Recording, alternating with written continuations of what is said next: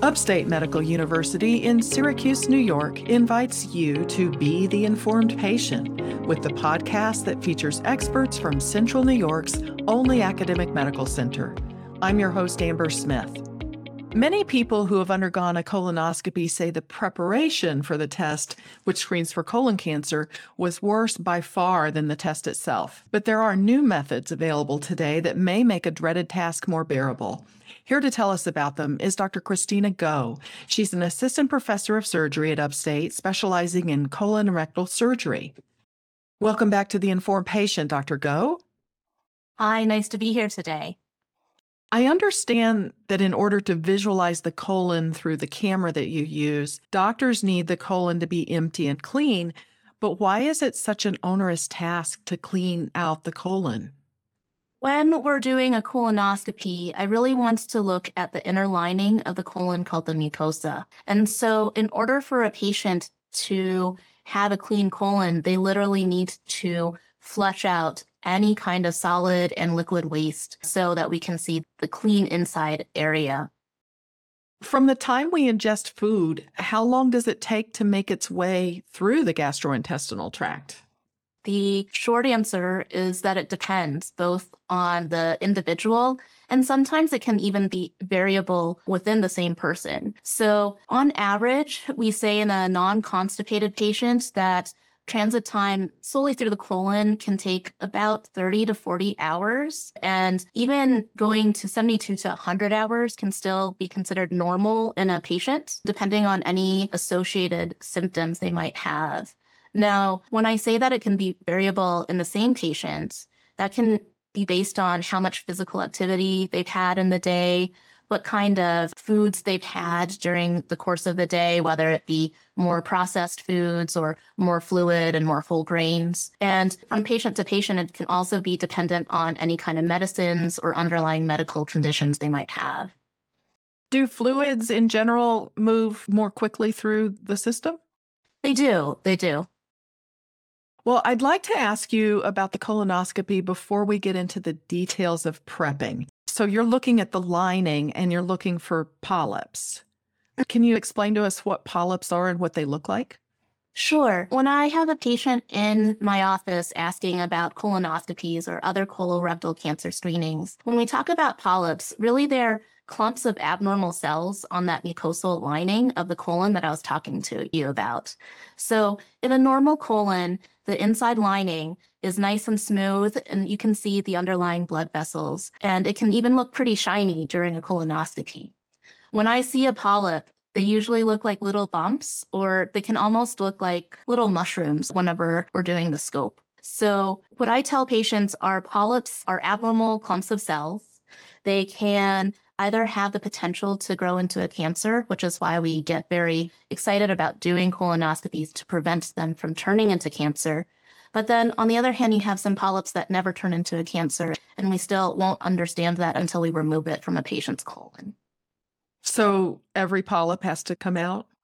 Generally speaking, I wouldn't say that every polyp has to come out, but experience and expertise can let us know which polyps look more suspicious. That's generally based on what kind of size it is and what the appearance is.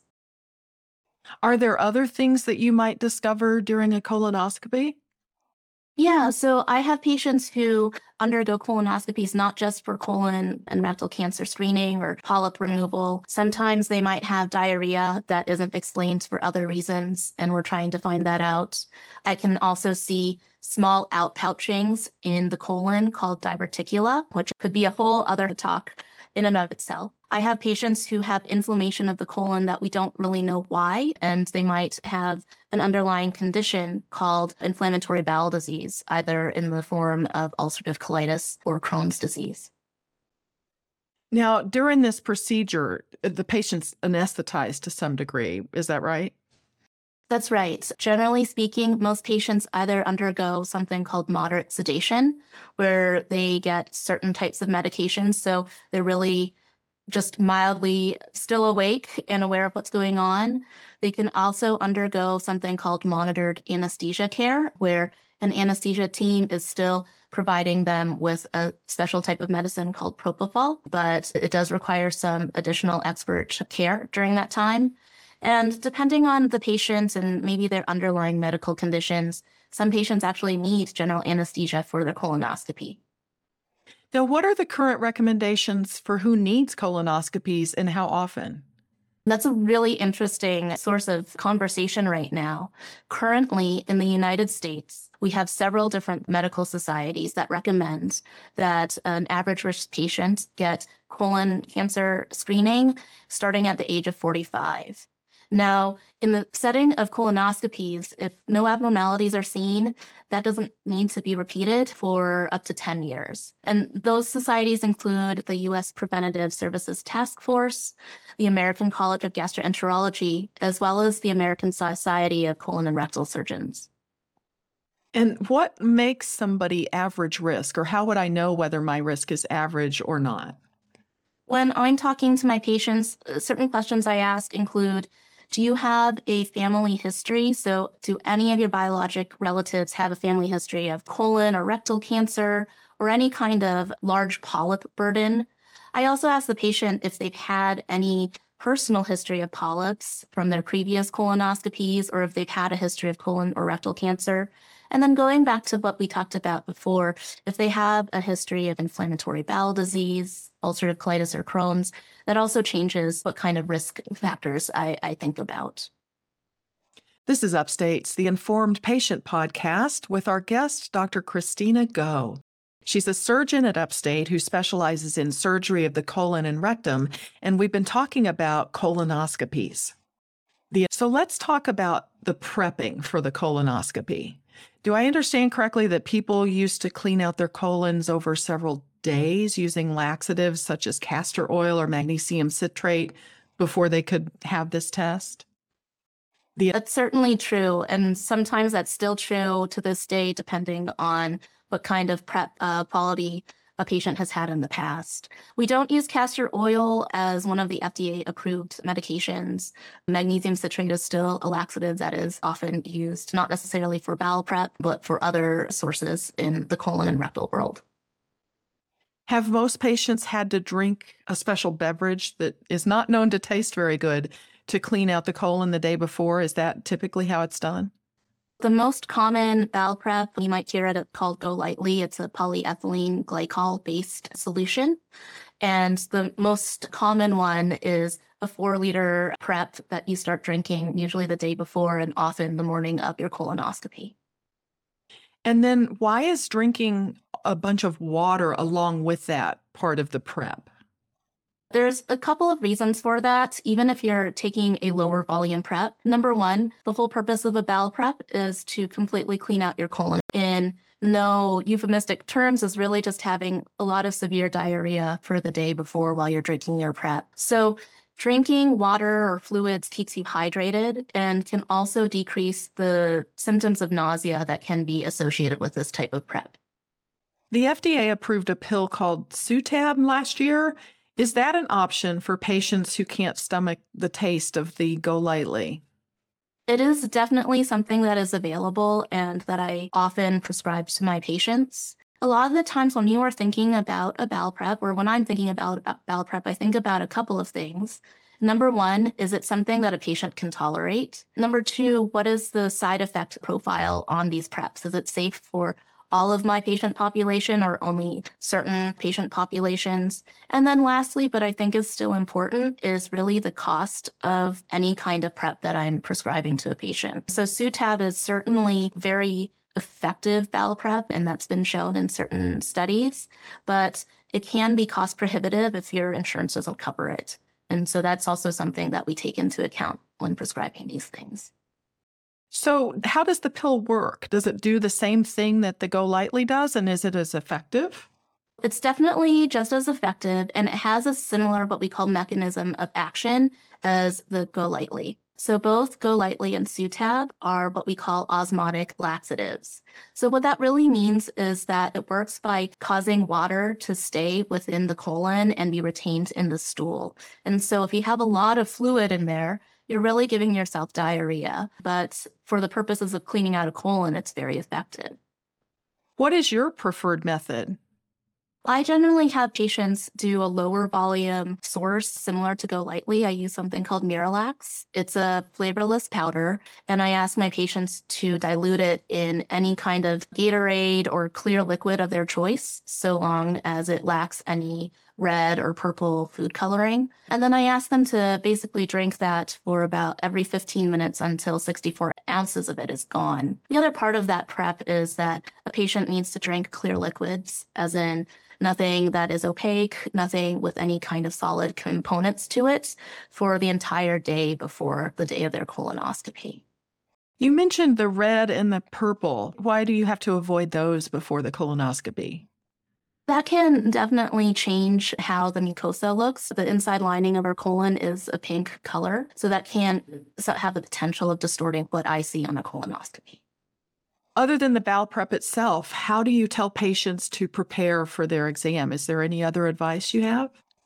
Yeah, so in terms of trying to tolerate this amount of liquid that you're having to drink, I give patients some pointers. Some of them work better than others. So, placing your prep on ice or drinking it through a straw can sometimes decrease how unpalatable the flavor of the prep is. Sucking on lemon slices or sugar free menthol candy drops can also decrease that feeling of nausea. And while the instructions on the container of a large volume prep might say that you need to drink basically a glass every 15 minutes until you're done. That can make patients feel pretty bloated or nauseous. So, what I counsel them is if you're starting to feel a little bit full or unwell, it's certainly okay to space out how quickly you're drinking all of that prep. Is there anything different that people need to do if they're chronically constipated?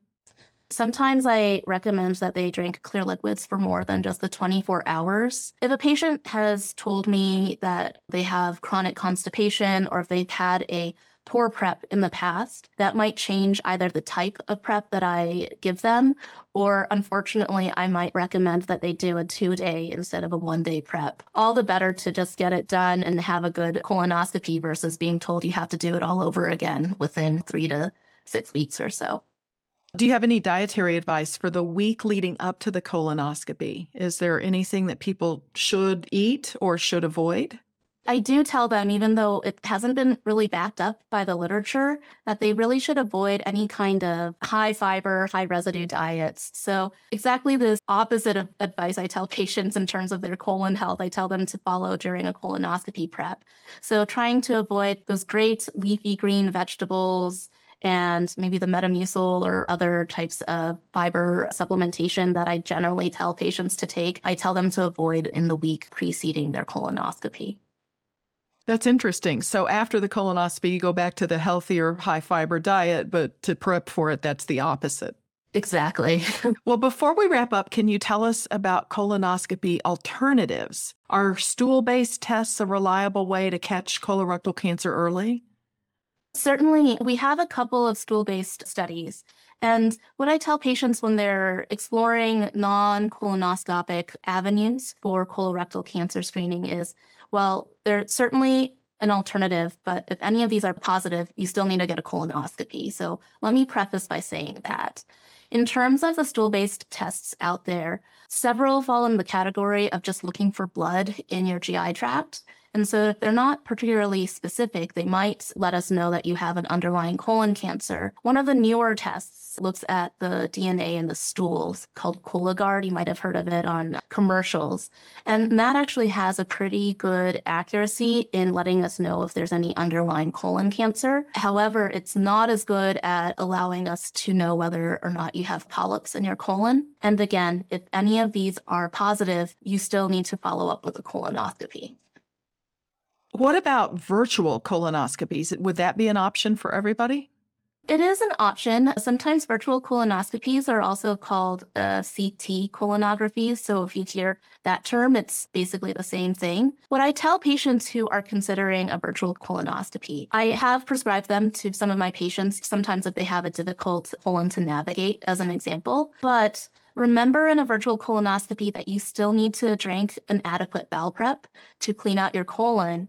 And then what happens is that whoever is doing the CT scan has to basically place a tube up your bottom and puff some air into it to basically inflate your entire colon and the patient is asked to move in several positions while a CAT scan is occurring. So it's not as pain free or as lacking in being inconvenient or uncomfortable as patients might think. The other part, again, is the same as the stool based studies is if we see something concerning, you're still going to need a colonoscopy to be scheduled.